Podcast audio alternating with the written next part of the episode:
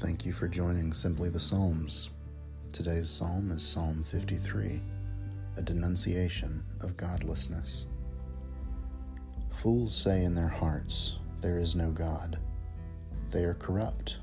They commit abominable acts. There is no one who does good. God looks down from heaven on humankind to see if there are any who are wise, who seek after God. They have all fallen away. They are all alike, perverse.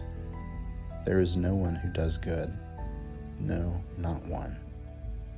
Have they no knowledge, those evildoers, who eat up my people as they eat bread, and do not call upon God? There they shall be in great terror, in terror such as has not been. For God will scatter the bones of the ungodly. They will be put to shame, for God has rejected them.